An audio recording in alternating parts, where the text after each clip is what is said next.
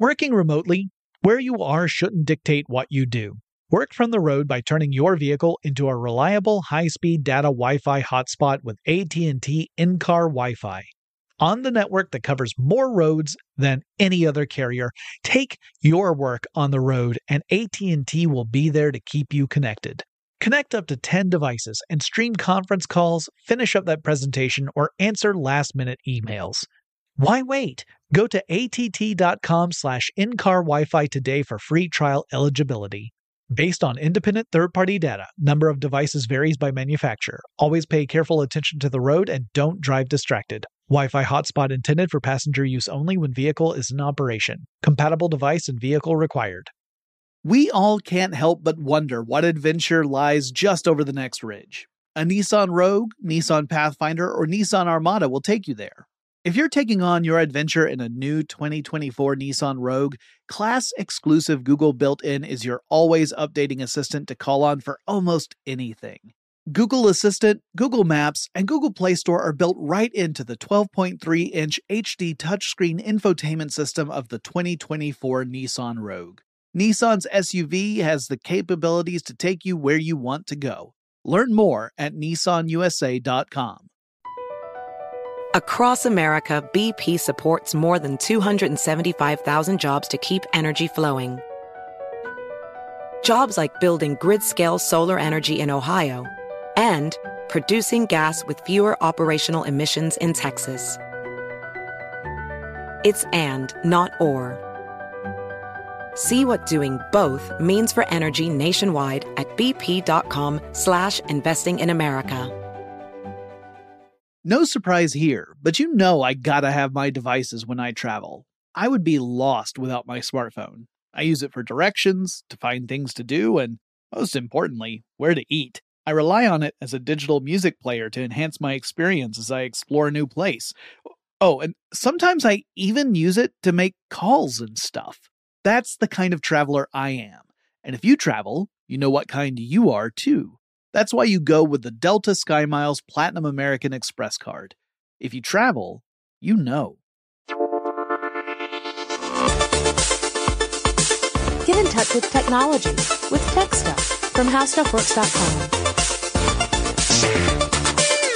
Hey there, and welcome to a very special episode of Tech Stuff. I'm your host, Jonathan Strickland. I am live at Speakeasy in Austin, Texas during South by Southwest, Southwest Interactive 2016. And sitting with me is Emma Loggins, someone also who lives in Atlanta, someone that I've been I've known because we're friends with the same people. Yeah, same circles. Same circles. uh, we've never really interacted directly that much until now, and I'm questioning why. Because Emma, you run an amazing blog that's science fiction, fantasy, fan based, Fanbolt. I want you to tell me. I have so many questions for you about about running a blog. I mean, blogs are something that we're all familiar with. We know what they are. We know how long they've been around, but there's so many challenges to creating a good one. Yeah. More challenges to finding your audience, being able to nurture that audience, grow a community. So, to start off, why don't you first tell us, kind of in your words, what Fanbolt is all about? Okay. Um, well, Fanbolt is a kind of walk the, the line between blog and news site because it is it's a site by the fans for the fans. So all the content is very editorial in nature, um, focuses mainly on genre programming uh, and genre films. So a lot of sci-fi, horror. Um, type properties that we review.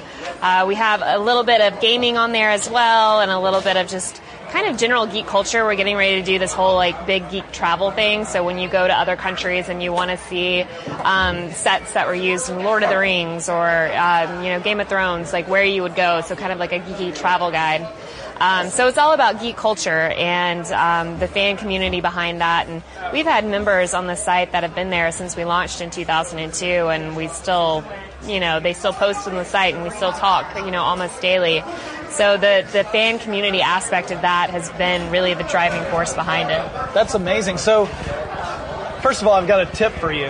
Okay. So, on the island of Malta, they still have the village from the film Popeye that Robin Williams starred in as Popeye. wow. They filmed it there. It is still there. Noted. Uh, yeah. So I know it's not as genre as some of the other movies, but if you want to see Sweethaven, it exists on Malta.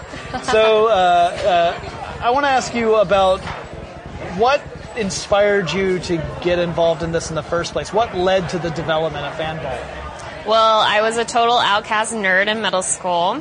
And um, granted, it didn't start Fanbolt until I was a senior in high school, um, but that kind of got me involved in really just like so much geek culture. And then once, you know, we had the internet and we had it in, in our house and I had, I had, you know, wasn't dealing with dial up and getting knocked offline every four seconds.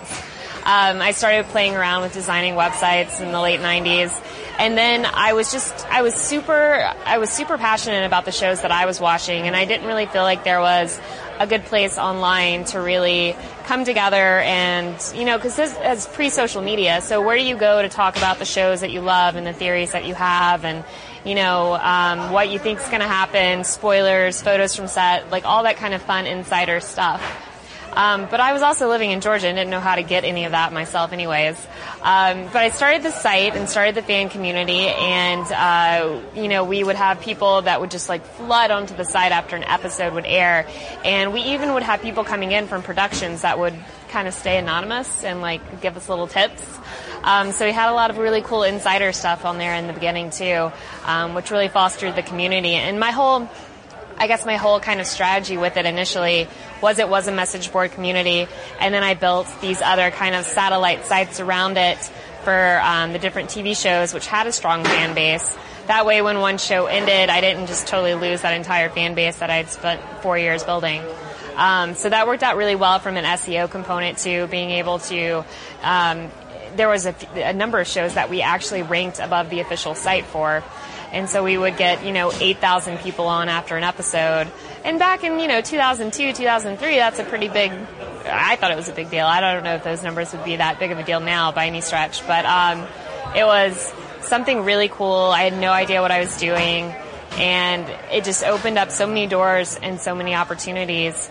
And I guess the real kind of big breakthrough of it, um, Josh Schwartz, the creator of the OC, found my site in 2005 and um, and of course OC, which aired on Fox, was produced by Warner Brothers, and he told Warner Brothers he wanted me to run their official site for the series, and so I did that. I was their blogger with them for three years until the series ended, and I really just tried to make the most out of every contact and connection that I, I got through that. And um, then I realized, oh, I can like I can actually do this. You know, this is not just a hobby. Like I can I can make a business out of this. Now you m- mentioned that you were able to turn this into a business, which is really interesting. It's phenomenal. So congratulations on Thank that. you. Because you know, I mean, the blogosphere is huge. Yeah. A lot of people run blogs as a hobby. They do it as a passion project.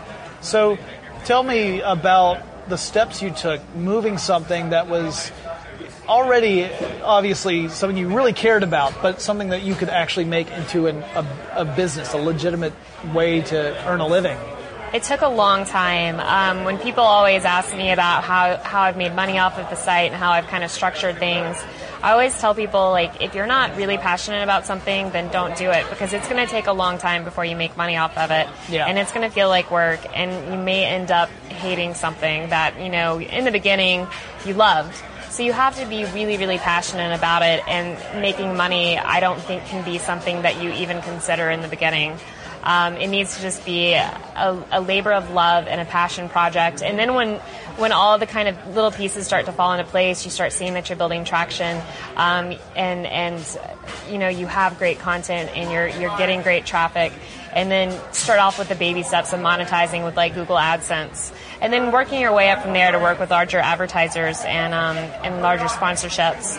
And really, it's just um, it's like one day at a time, one day at a time. That's pretty cool. You know, it's a very similar story for podcasting.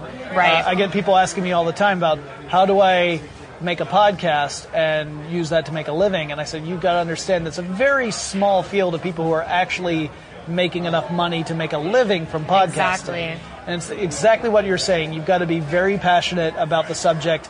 So if you want a podcast, ask yourself why do you want to podcast? Right. Do you want to do it because you have something to say about a specific subject, or do you want to do it because you think it's just a cool way to make a living? If it's the second, it's, It's probably not, not gonna you. work, yeah. so over the years, you've covered tons of stuff. I want to hear some of your favorite stories about just experiences you've had, either with the fan community or on the creative side, like with some of the. I know you've gone and talked with some great directors, actors, all sorts of people, writers in that sphere. Tell me about some of the experiences you've had, kind of give me an idea of, of the highlights that you consider in, in your reel. long history. Um, so my first in-person interview I ever did was actually um, I flew down to Miami, and I think this was like the second season of Burn Notice, and I was a huge Bruce Campbell fan, Yeah. huge, huge Bruce Campbell fan. And but I had never, I didn't know anyone that knew him or had ever interviewed him, or I, I had no idea what he was going to be like. And um, we were sitting, it was me and I think four other press people. We were sitting at this table on set, and he comes in wearing his Tommy Bahama shirt and like riding on this uh, bicycle around our table and just had like a little horn on it and was just like honking it and like just staring us down. I was like, oh god, this is gonna be awkward. this, this seems awkward. Um, but it was a really great experience and he was a he was such a great guy.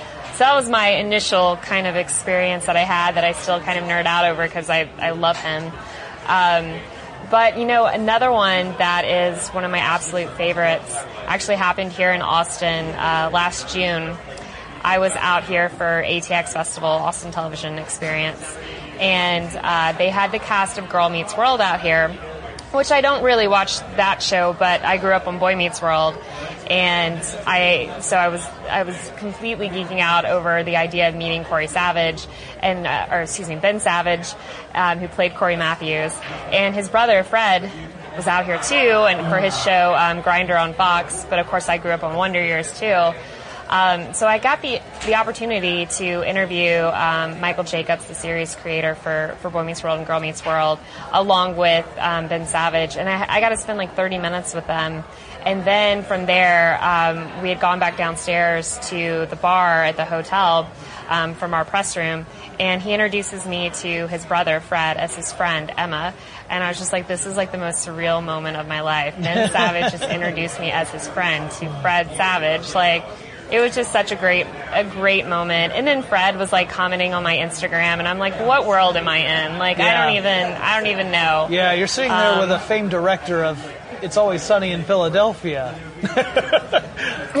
Not to mention Wonder Years and everything else. Yeah, Yeah, no, yeah. that's that's fantastic. it was um, it was just such a great experience and there's been so many um, with the different conventions i've worked with and the different kind of you know after parties and even the events that not, aren't necessarily press related but getting to actually know these people that you know you watch on screen and you get to you know just love love their talents and love the characters that they portray but then also getting to know them as people and not you know as these Not just characters personalities. not just personalities yeah that has just been you know, I haven't had a single bad experience, which I, I still, I'm so grateful for. But and that kind of shocks me too that I haven't. But um, everyone has been so great, and there's just been just countless really awesome experiences. That's fantastic too. So, let me ask you a little bit more about just sort of the the sort of stuff you do for Fanbolt, the kind of day to day Mm-hmm. activities.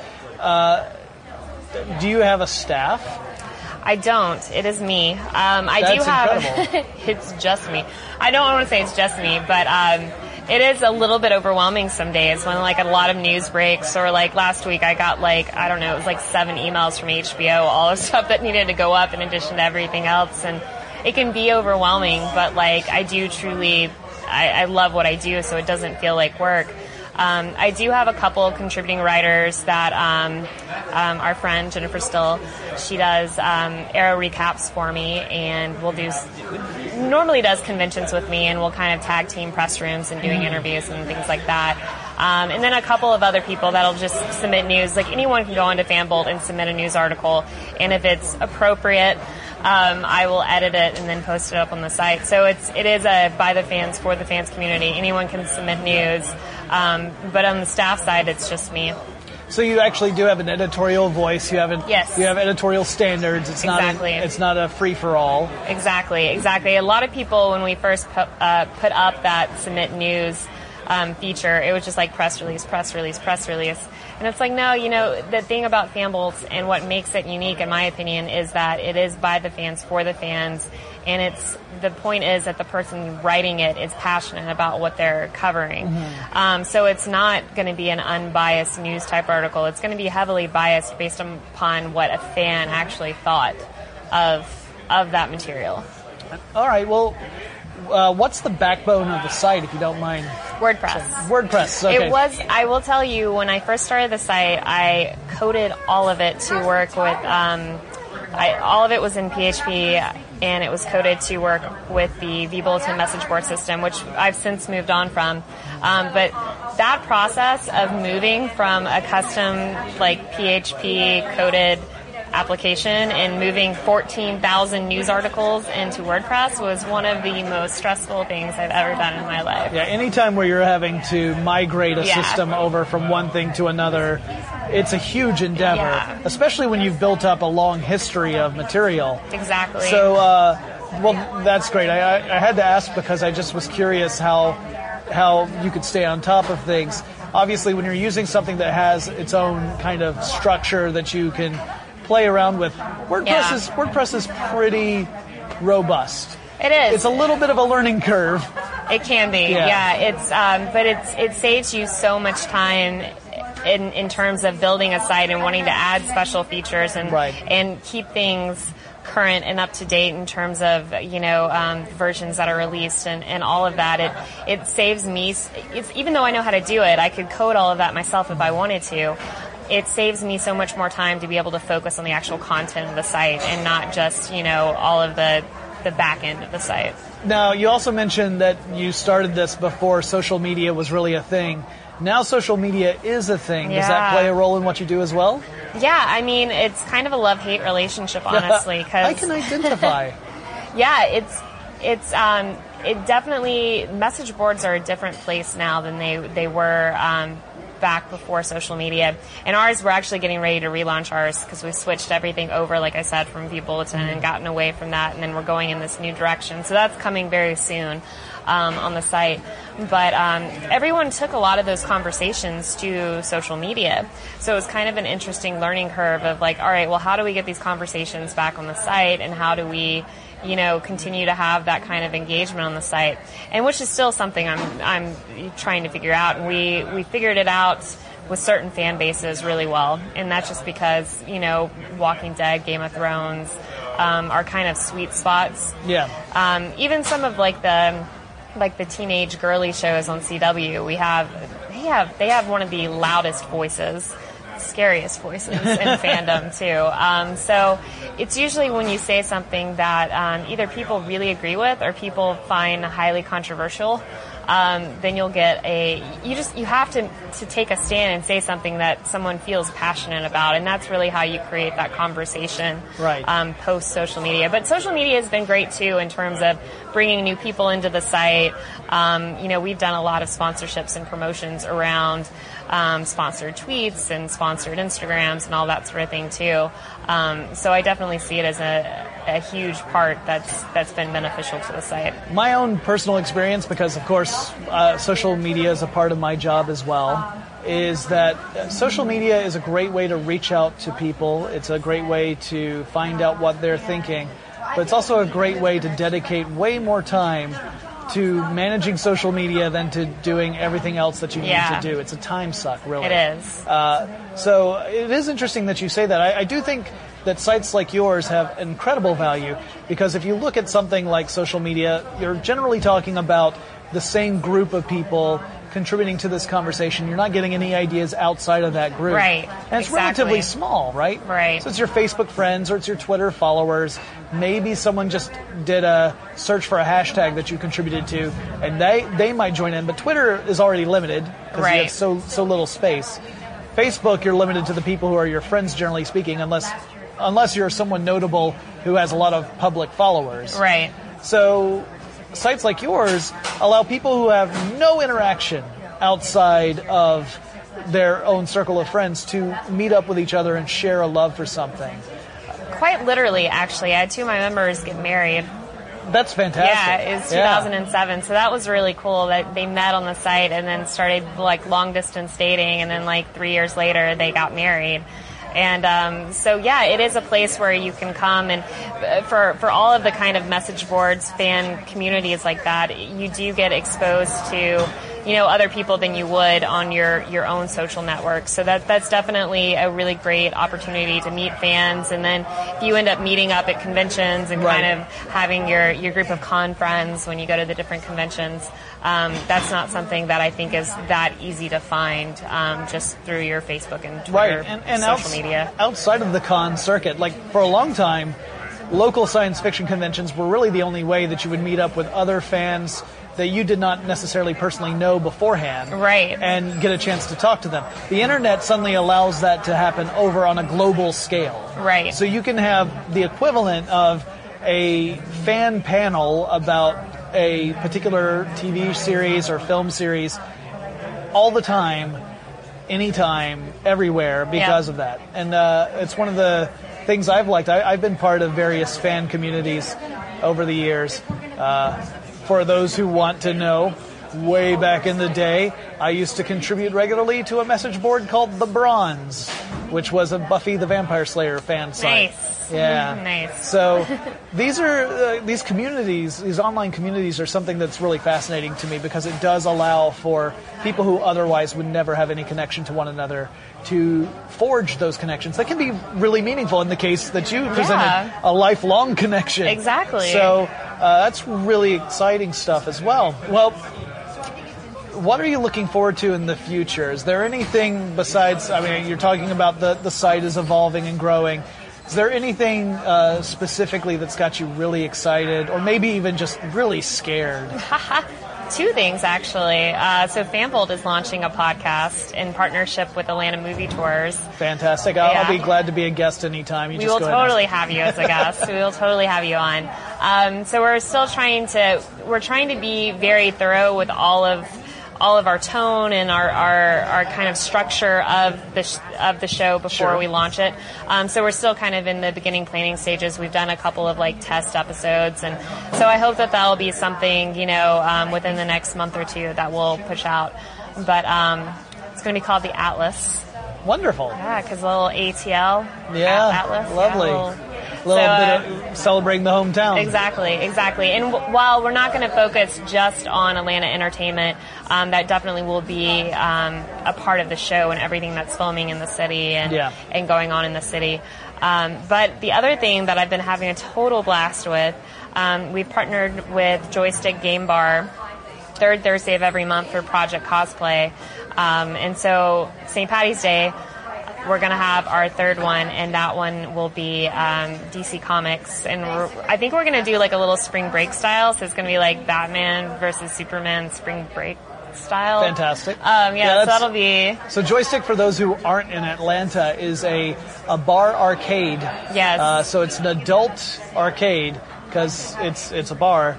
But uh, yeah, one of those one of those really cool, very Atlanta kind of feel Yeah. Uh, locations. So it's great that you've got that partnership going. It's been great, and um, the two guys that run it, Johnny and Brandon, um, run the bar. Um, they're they're amazing, and they've been so instrumental in, in getting all of this together with Project Cosplay. We have a great group of people that do it. Our MC Candace is amazing.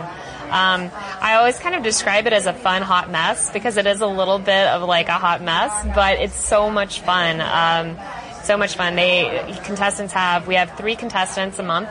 You have roughly 20 minutes to put together a costume with, you know, we, we provide all the materials, duct tape, safety pins, um, some, and we usually throw in a couple curveballs. Um, but it's just been so much fun, and we've gotten such an incredible res- response to it for us to only be on our third month. Um, so the winner gets a golden joystick, and that's the that's the big the- the- prize. yeah, and bragging pretty rights, cool. obviously. and bragging rights, obviously. Right. But um, it's just been I'm so excited about it, and that's I think seeing just the growth of that over the last couple of months, and just how much of a community that's being built around that. Like everyone stays and hangs out after we finish the show, which only runs for about an hour, from nine to ten. Um, but everyone stays and hangs out, and it's we're we're kind of fostering a little community with with those people now, and it's so many great people, and that's what I love about doing doing all of this. Is is just the people. The people are so great, and the friendships are incredible. Yeah, and you mentioned something else that's really interesting. People, again, not in Atlanta, probably aren't as aware of this, but the city over the last five years has really become a hotbed for film and television Yeah, production. it has. Uh, the Walking Dead being an obvious example, but there are other ones, Sleepy Hollow films in the area now. Uh, we've got uh, movies that are always being shot. We've got Pinewood Studios south of the city.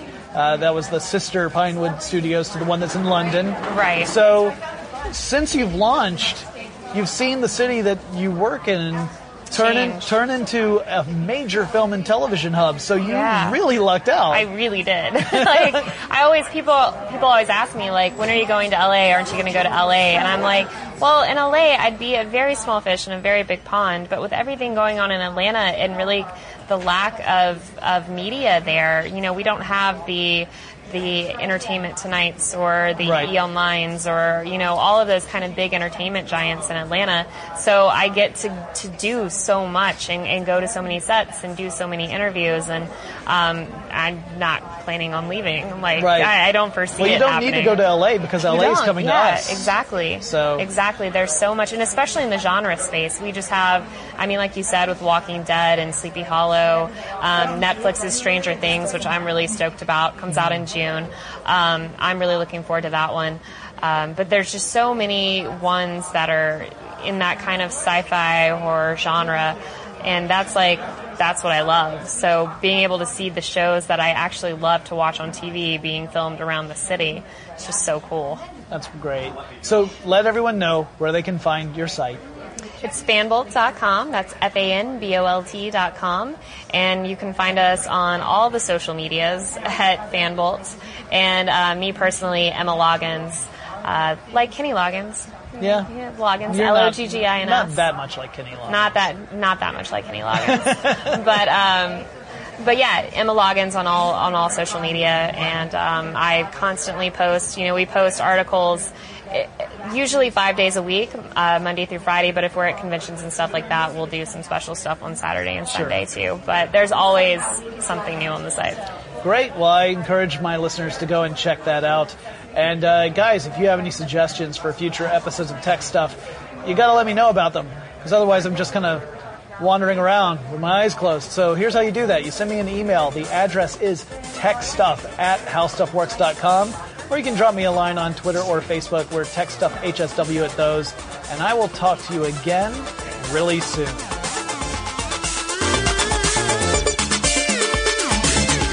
For more on this and thousands of other topics, visit howstuffworks.com.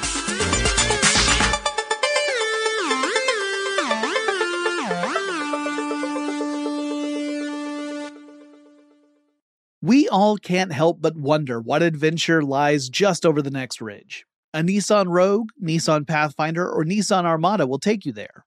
If you're taking on your adventure in a new 2024 Nissan Rogue, class exclusive Google built in is your always updating assistant to call on for almost anything.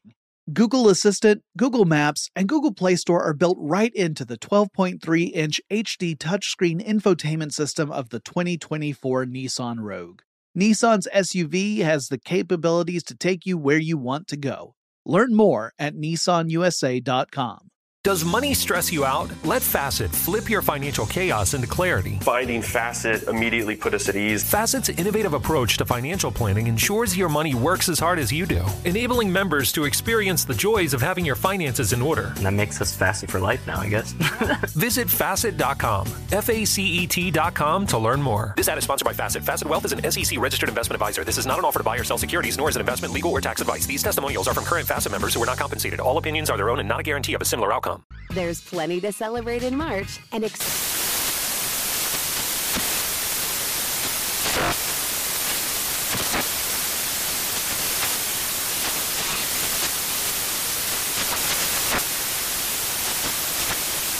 National Craft Month with the perfect pizza at home class from Craftsy. And anytime is right to listen to iHeartRadio's iHeart Country Radio. Discover more shows and movies for free Infiniti presents a new chapter in luxury, the premiere of the all new 2025 Infiniti QX80. Live March 20th from the edge at Hudson Yards in New York City, featuring a performance by Jon Batiste. The all new 2025 Infiniti QX80 is an SUV designed to help every passenger feel just right. Be the first to see it March 20th at 7 p.m. Eastern, only on iHeartRadio's YouTube channel. Save the date at new-QX80.com. Don't miss it. 2025 QX80 coming this summer.